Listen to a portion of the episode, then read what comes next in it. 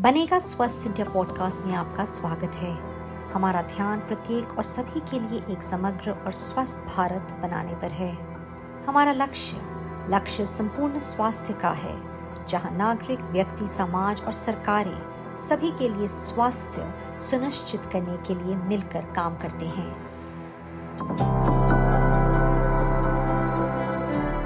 Global burden of disease study 2019 the Lancet के अनुसार 2019 में भारत में वायु प्रदूषण के कारण एक दशमलव छह सात मिलियन मौतें हुई, जो देश के कुल मौतों का सत्रह दशमलव आठ प्रतिशत थी। इसी सर्वे में पाया गया है कि 1990 से 2019 तक एम्बियन पार्टिकुलेट मैटर पोल्यूशन के कारण डेथ रेट में 115.3 प्रतिशत की वृद्धि हुई है। इसके अलावा 2019 में भारत में समय से पहले होने वाले मौतों के लिए नुकसान के कारण 28 दशमलव बिलियन डॉलर का आर्थिक नुकसान हुआ। मैं अंबिका सिंह कामा हूँ और आज बनेगा स्वस्थ इंडिया पॉडकास्ट में Centre for Science and Environment में रिसर्च एंड एडवोकेसी के कार्यकारी निर्देशक अनुमिता रॉय चौधरी वायु प्रदूषण के मुद्दे पर शामिल हैं। ये हमारे स्वास्थ्य के लिए क्या जोखिम है और कैसे हम सभी के लिए स्वच्छ हवा सुनिश्चित कर सकते हैं। अनुमिता जी हमारे साथ जुड़ने के लिए धन्यवाद। Thank you Anumita health expert के अनुसार एयर पोल्यूशन का हमारे लंग्स पर उतना ही इफ़ेक्ट पड़ रहा है जितना कि स्मोकिंग का। क्या ये वास्तविकता है जिससे हमें स्वीकार करना है और इसके साथ जीना है? देखिए जो हमारे सामने जो भी आंकड़े हैं जो नए रिसर्च जो हमारे सामने आए हैं उससे साफ़ दिखता है कि जो जो जन सेहत के ऊपर जो इसका जो इम्पैक्ट जो प्रभाव है वो बहुत ही गंभीर है। और ये कई तरीके के हैं।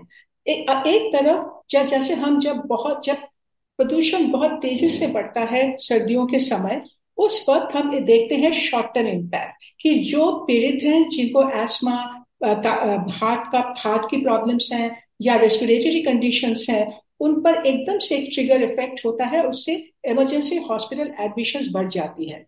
पर उसके साथ साथ जब एक राउंड द ईयर और ओवर द ईयर्स एक लॉन्ग टर्म जो एक एक्सपोजर होता है, वहाँ से हम देखते हैं कि काफ़ी और तरीके के डिजीजेस जो जिसको हम मेटाबॉलिक डिजीजेस कहते हैं, जो कैंसर की बीमारियाँ हैं कैंसर से जुड़े हुए जो बीमारियाँ हैं, और स्पेशली लंग कैंसर के बारे में अभी बहुत चर्चा हो रही है कि अभी नॉन स्मोकर्स में भी हम लंग कैंसर देख रहे हैं और यंगर पॉपुलेशन में लंग कैंसर हम देख रहे हैं। तो और जो अभी जितना भी इंटरनेशनल रिसर्च है, इससे हमें पता चलता है कि आज वायु प्रदूषण के कारण हमारे शरीर में जितने भी ऑर्गन्स हैं, वो इफेक्टेड होते हैं। इनफैक्ट एक अगर एक प्रेग्नेंट वुमन और जो उनकी फीचर्स वो भी इफेक्टेड हो रही हैं। न्यू बॉर्न बेबीज इफेक्टेड हो रही हैं वायु प्रदूषण के कारण। तो ये एक इमरजेंसी एक एक हेल्थ इमरजेंसी है हमारे लिए। और जो हमने देखा है कि, पर सबसे बड़ी बात यह है कि जब हम ये हेल्थ रिस्क को हमारे देश में देखते हैं सोच यही होती है कि अगर नॉर्दर्न इंडिया में प्रदूषण की मात्रा ज़्यादा है तो शायद यहाँ पे ज़्यादा लोग मर रहे हैं और पीड़ित हो रहे हैं। पर जब हम जो बर्डन ऑफ़ डिज़ीज़ जो आईसीएमआर जैसे संस्था ने जो उन्होंने एस्टिमेट किया है, वहाँ से हम देखते हैं कि अगर हम सारे राज्य को ले और अगर रिस्क को अगर हम समझने की कोशिश करें death per hundred thousand population तो रिस्क हर राज्य में ही काफ़ी बराबर है। उसका यही कारण है कि जो जो लोग मरते हैं जो पीड़ित होते हैं उसके लिए प्रदूषण की मात्रा जो हम दिल्ली में सर्दियों के समय जिस लेवल पे देखते हैं, वहाँ पहुँचने की ज़रूरत नहीं पड़ती। उससे भी काफ़ी नीचे हम देखते हैं कि जैसे जो हमें मुंबई में दिखता है, जो हम चेन्नई में दिखता है, उस लेवल पे ही लोग पीड़ित हो रहे हैं और मारे जा रहे हैं। तो ये जो एक रिस्क है, इसको समझना बहुत ज़रूरी है और जो एयर पोल्यूशन की जो आज इतनी जो योजनाएँ बन रही हैं उसको हमें यही हमें समझ के आगे बढ़ना है कि ये जो योजनाएँ हैं ये जो हेल्थ रिस्क है इसको हमें खत्म करना है। जनवरी 2019 में लॉन्च किए गए नेशनल क्लीन एयर प्रोग्राम की सफलताएँ और सफलताएँ क्या रही हैं? देखिए अगर हम एनकैप की जो योजना है ये जो 2019 से जो हम देख रहे हैं तो इसके आधार पर हमने देख वहाँ पे करीबन 132 सिटीज़ को आइडेंटिफाई किए गए हैं जहाँ पर क्लीनियर एक्शन प्लान बनाए गए हैं और उसकी इम्प्लीमेंटेशन शुरू हो चुकी है। पर एक सबसे बड़ी बात यह है कि आज हम जब आंकड़े देख रहे हैं जो इन, जिसको हम इनकैप सिटीज़ कहते हैं 132 इनकैप सिटीज़ और जो नॉन इनकैप जो इनकैप से बाहर हैं जो शहरे हैं उनको जब हम कंपेयर करते हैं तो ये दिखता है कि जैसा एनकैप सिटी प्रदूषित है उसी तरीके से नॉन एनकैप सिटी भी प्रदूषित है। वहाँ पे बहुत ही कम फ़र्क है। और दोनों में ही हम देख रहे हैं ज़्यादातर के नॉर्दर्न इंडिया में कि उनको अगर टारगेट दिया जाए कि जो नेशनल एम्बियन स्टैंडर्ड्स हैं, जो मानक बनाए गए हैं साफ़ हवा के लिए, अगर उसको मीट करना है तो 50 प्रतिशत तक उनको प्रदूषण को घटाना है। तो इससे पता चलता है कि जो ये प्रदूषण की समस्या है, ये सिर्फ़ एनकैप सिटीज़ में ही सीमित नहीं है, ये एक पूरे देश में इससे नेशनल लेवल एक चैलेंज है हमारे लिए, चुनौती है। तो उसके अब अब हमें ये समझना है कि एनकैप से फिर हमें फ़ायदा क्या हुआ अभी तक, क्योंकि वो समझना भी बहुत ज़रूरी है। तो एक अच्छी बात है कि एनकैप के आधार अभी सब, जो उससे संबंधित जो जो फंडिंग हो रहा है, एक एनकैप के लिए और जो फिफ्टीन फाइनेंस कमीशन से जो मिलियन प्लस सिटीज़ के जो यूएलबीज हैं, उनको जो फंडिंग दी गई है, अब इस साल से उस फंडिंग को उन्होंने परफॉर्मेंस लिंक किया है कि आपको पहले दिखाना होगा कि आपने जो काम किया, उससे प्रदूषण कम हुआ है कि नहीं और कितना हुआ है और उसके आधार पर नेक्स्ट लेवल ऑफ़ फंडिंग उनको मिलेगी। तो अब इस साल पहली बार ये असेसमेंट किया गया और हमने देखा कि कुछ शहरें हैं जो अच्छा स्कोरिंग हुई है उनकी। वो यूपी में है वो उड़ीसा में और भी कई राज्यों में भी हैं जहाँ पे वो एटी से हंड्रेड तक स्कोरिंग उनकी हुई है। पर ये अच्छी बात है कि आगे जाकर ये बात ये और भी आ, इसको इम्प्रूव किया जाएगा। पर अभी तक जो क्राइटेरिया बनाई गई है ये परफॉर्मेंस को असेस करने के लिए वो पीएम टेन से जुड़ा हुआ है और पीएम टेन ज़्यादातर एक धूल से ज़्यादा उसको हम पाते हैं।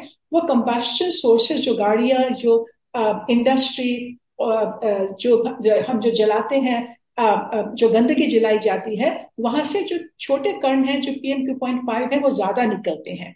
तो हमारे हमारी यही उम्मीद होगी कि जो परफॉर्मेंस के लिए पीएम टू पॉइंट फाइव को लिया जाए ताकि नहीं तो जो हो रहा है अभी जो फंडिंग आ रही है वो डस्ट मैनेजमेंट से ज़्यादा जुड़ी हुई है, पर कंबस्शन सोर्सेज के मैनेजमेंट से उतना ज़्यादा जुड़ा नहीं हुआ है अभी तक। तो यही इंपॉर्टेंट इश्यूज़ है कि हम इसको और भी कंप्लायंस ओरिएंटेड करना पड़ेगा हमें ये प्रोग्राम को, ताकि जो इम्प्रूवमेंट हम जो हमारी उम्मीद है, उसको हम वेरीफाइबल और मेजरेबल करें। सतत विकास लक्ष्य 11 का लक्ष्य 11.6 है, जो शहरों के प्रतिकूल प्रति व्यक्ति पर्यावरणीय प्रभाव को कम करने पर आधारित है, जिसमें एयर क्वालिटी पर स्पेशल ध्यान देना शामिल है। हम इसे कैसे पा सकते हैं? देखिए, हमारे पास पर्यावरण और जो हम सस्टेनेबिलिटी कहते हैं, उसके साथ जुड़े हुए काफ़ी इस तरीके के टारगेट्स हमारे सामने आज हैं। एक, जो वायु प्रदूषण से जुड़े हुए हैं, कुछ है जो क्लाइमेट चेंज से जुड़ा हुआ है, और कुछ जो है सस्टेनेबिलिटी या एसडीजी से जुड़ा हुआ है। और इनके आधार आज जो हो रहा है, जो शहर, अगर अगर आप स्टेज में जाएँ तो शहरें वो क्लीनर एक्शन प्लान बना रहे हैं क्लाइमेट एक्शन प्लान बना रहे हैं एनवायरमेंटल एक्शन प्लान भी बन रहा है।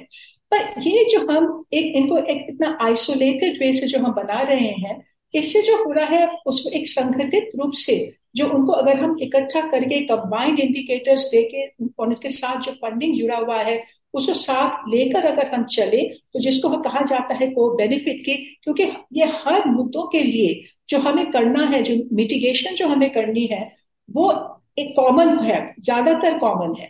तो अगर हम ये सबको एक जगह पे ले आए तो इससे हम और भी ये जो काम, जो जो कार्य को हमें आगे बढ़ाना है, इसको और भी हम और भी वो उसको स्ट्रॉन्ग कर पाएँगे। तो और अगर आप देखें तो एक तरफ़ हमें क्लीन एयर का टारगेट है कि किस तरीके से जो मानक बनाए गए हैं साफ़ हवा के लिए, उसको हम मीट करें। दूसरी तरफ़ क्लाइमेट चेंज के लिए टारगेट्स हैं कि 2030 तक हम जो कार्बन जब एक बिलियन टन कार्बन को हम कम करें 45 परसेंट जो हमारी जीडीपी की जो इंटेंसिटी है उसको कम करें रिन्यूएबल एनर्जी को बढ़ावा दें। तो अगर ये सब कुछ अगर हम टारगेट को एक जगह पे लाके हम करें तो इससे हमें कई गुना ज़्यादा फ़ायदा हमें मिलेगा और साफ़ हवा भी हमें मिलेगी। तो ये इंटीग्रेटेड अप्रोच की अभी बहुत ज़रूरत है और अगर हम करें तो जो ये जो सारे टारगेट्स की बात हो रही है तो ये हो पाएगा। वायु प्रदूषण की समस्या को दूर करने के लिए भारत चीन या अन्य देशों से क्या सबक सीख सकता है? पहली बात तो देखिए अगर हम जिसको हम कहते हैं ग्लोबल लर्निंग कर्व कि हम दूसरे देशों से हम क्या सीख सकते हैं?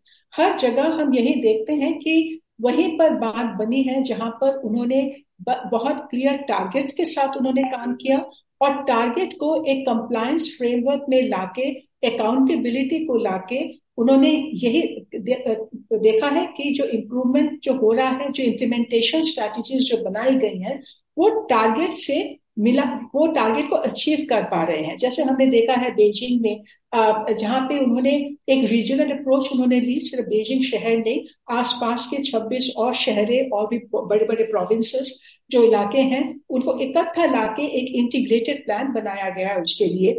टारगेट्स बनाई गई और टारगेट ये कहा गया कि इस साल तक हमें 25 25 प्रतिशत तक हमें कम घटाना होगा प्रदूषण और उसके लिए जिस पैमाने में काम हुआ जिस तरीके से उन्होंने गाड़ियों पर रोक लगाया पब्लिक ट्रांसपोर्ट को जिस तरीके जिस स्केल पे उन्होंने बढ़ाया, जो गंद गंदे ईंधन होते हैं, उसको खत्म किया।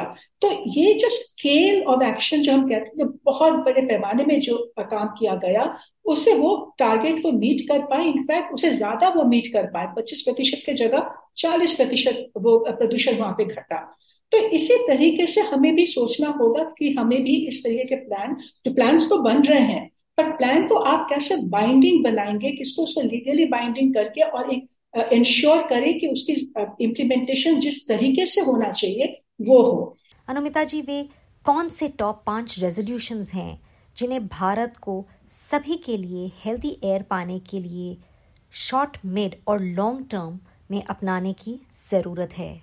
एक है कि हमें साफ़ ईंधन की बहुत ज़रूरत है हर सेक्टर पे। तो अगर इंडस्ट्री है, अगर घर पे हम खाना पका रहे हैं, गाड़ियाँ हैं, हर जगह हमें साफ़ ईंधन लाना पड़ेगा। पर साफ़ ईंधन के लिए उसको, उस साफ़ ईंधन का जो इंफ्रास्ट्रक्चर है, जैसे नेचुरल गैस है, उसको आपको बढ़ाना है। पर अगर उसका इस्तेमाल को आपको भी देखना होगा तो उसकी प्राइसिंग को आपको देखना होगा कि वो गंदे ईंधन से वो चीप हो। तो ये एक ईंधन जो एक साफ़ ईंधन और टेक्नोलॉजी है, इस पर हमें गौर करना होगा हर सेक्टर के लिए। दूसरी बात है, जो जो गाड़ियों की बात हो रही है आज, वहाँ पे जो निजी गाड़ियों के ऊपर जो निर्भरता बन रही है पूरे देश में, उसको कम करना होगा और उसके लिए हर शहर में एक पब्लिक ट्रांसपोर्ट स्ट्रैटेजी पैदल यात्री, साइकिल यात्री के लिए जो इंफ्रास्ट्रक्चर है, वो बनाना और निजी गाड़ियों के ऊपर रोक, क्योंकि अब इतनी आसानी से अगर हम निजी गाड़ियाँ चला सकते हैं कि हम पार्किंग के लिए पैसे नहीं देंगे, रास्ता इस्तेमाल करने के लिए और जो पोल्यूशन कंजेशन हो रहा है, उसकी कोई प्राइसिंग हमारे को नहीं लगाया जाएगा तो हम कभी भी अगर पब्लिक ट्रांसपोर्ट आ भी जाती है शहर में, हम उसको इस्तेमाल नहीं करेंगे। तो ये एक इंटीग्रेटेड अप्रोच चाहिए और तीसरी जगह है कि जो आज, जो गंदगी हमारे शहर में है आज तो ये जो वेस्ट जनरेट हो रहा है हाउस होल्ड में इंडस्ट्री में, इसको हमें सेग्रीगेट करना है, इकट्ठा करना है और देखना होगा कि ये वेस्ट से हम कैसे फिर से ये वेस्ट को हम एज ए रिसोर्स हम वापस लाए रिकवर और रिसाइकलिंग करें और लैंडफिल की जो ज़रूरत है उसको खत्म करें और लैंडफिल में अभी जो गंदगी पड़ा हुआ है उसको हम वहाँ से हटाए उसे रास्ता बनाए या कुछ कई तरीके हैं उसको रेमिडिएट करने के लिए, वो किया जाए ताकि ये जो गंदगी को एक जलाने वाली बात है, उस वो सिलसिला को हम पूरा एकदम खत्म करें। और तीसरी है जहाँ पे धूल की बात होती है। इतनी बड़ी कंस्ट्रक्शन आज इतनी शहरीकरण हो रही है हमारे देश में। उससे जुड़ा हुआ है कंस्ट्रक्शन रोड्स और फ्लाईओवर्स बिल्डिंग्स तो ये यहाँ पे जो टेक्निक्स हमें अपनानी है कि वहाँ पे धूल को हम कैसे खत्म करें तो यहाँ पे सिर्फ़ धूल सिर्फ़ रास्ते पर ही नहीं, पर उसके साथ साथ एक ग्रीनिंग की एजेंडा है एफॉरेस्टेशन प्लांटेशन ये सबको हमें एक साथ लाना है।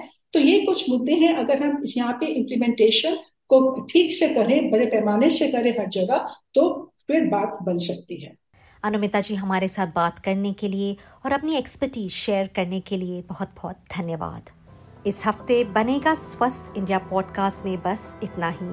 अगर आपके पास टॉपिक पर टिप्पणी, सवाल या सुझाव हैं जिस पर हमने आज चर्चा की है, या ऐसे मुद्दे हैं जिन्हें आप फ्यूचर में कवर करना चाहते हैं तो हमें B S I podcast at the rate N T T V dot com पर लिखें।